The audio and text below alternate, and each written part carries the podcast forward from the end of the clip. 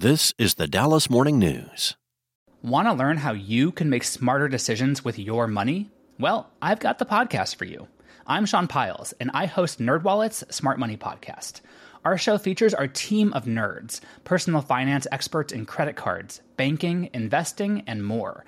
And they'll help you make the most of your money while cutting through the clutter and misinformation in today's world of personal finance. You'll get clarity on strategies to help you build your wealth, invest wisely, shop for financial products, and plan for major life events.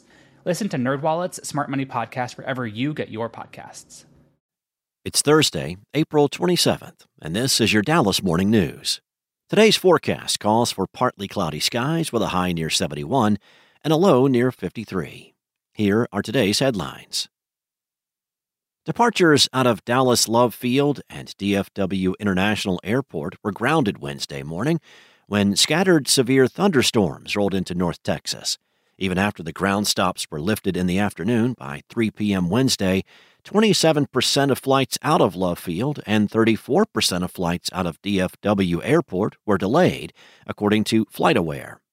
At Dallas Love Field, 50 flights were canceled, and DFW Airport called off 168 flights. Most of North and Central Texas will experience impacts from the weather at some point over the next couple of days, according to a hazardous weather outlook published by the Weather Service. A spokesperson for Southwest Airlines said the carrier has monitored the forecasts and has made schedule adjustments as needed.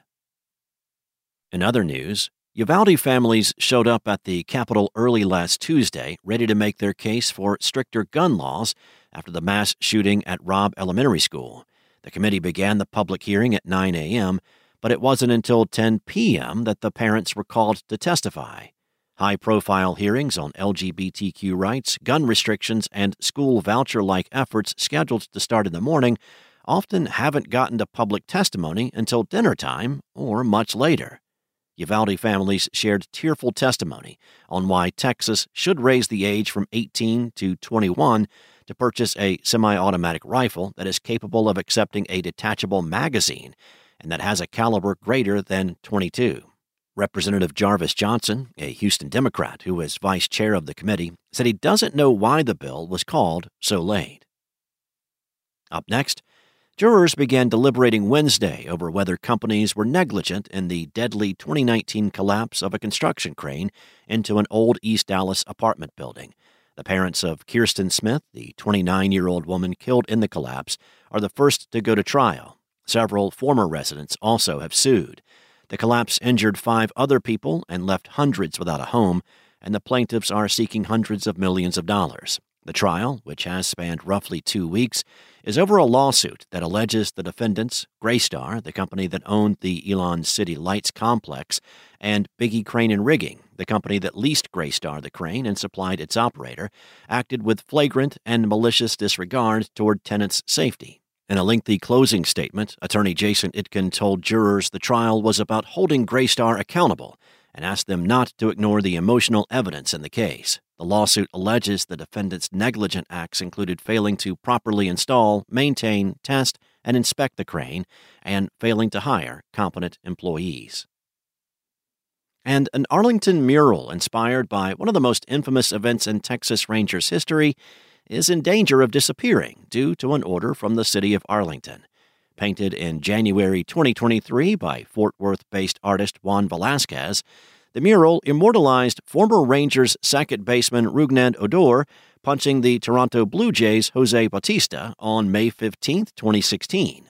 The mural was painted on the exterior of the building at 611 West Park Row Drive, which will be the second Arlington location of Gilberto's Taco Shop. Restaurant owner, 29 year old Jose Ruiz, says he has been trying to get the restaurant off the ground for eight months. On April 24th, the city of Arlington sent a letter to the contractor in charge of the sign placement at Ruiz's business, ordering the removal of the mural, as well as a Gilberto sign Velasquez had painted on another wall. The city of Arlington said in a prepared statement that murals are allowed only in the downtown and entertainment district areas, and Gilberto's taco shop is outside that zone. Thanks for listening. For more on today's stories and for the latest breaking news, visit dallasnews.com. Enjoy your day. SpokenLayer. Want to learn how you can make smarter decisions with your money? Well, I've got the podcast for you. I'm Sean Pyles, and I host NerdWallet's Smart Money Podcast. Our show features our team of nerds, personal finance experts in credit cards, banking, investing, and more.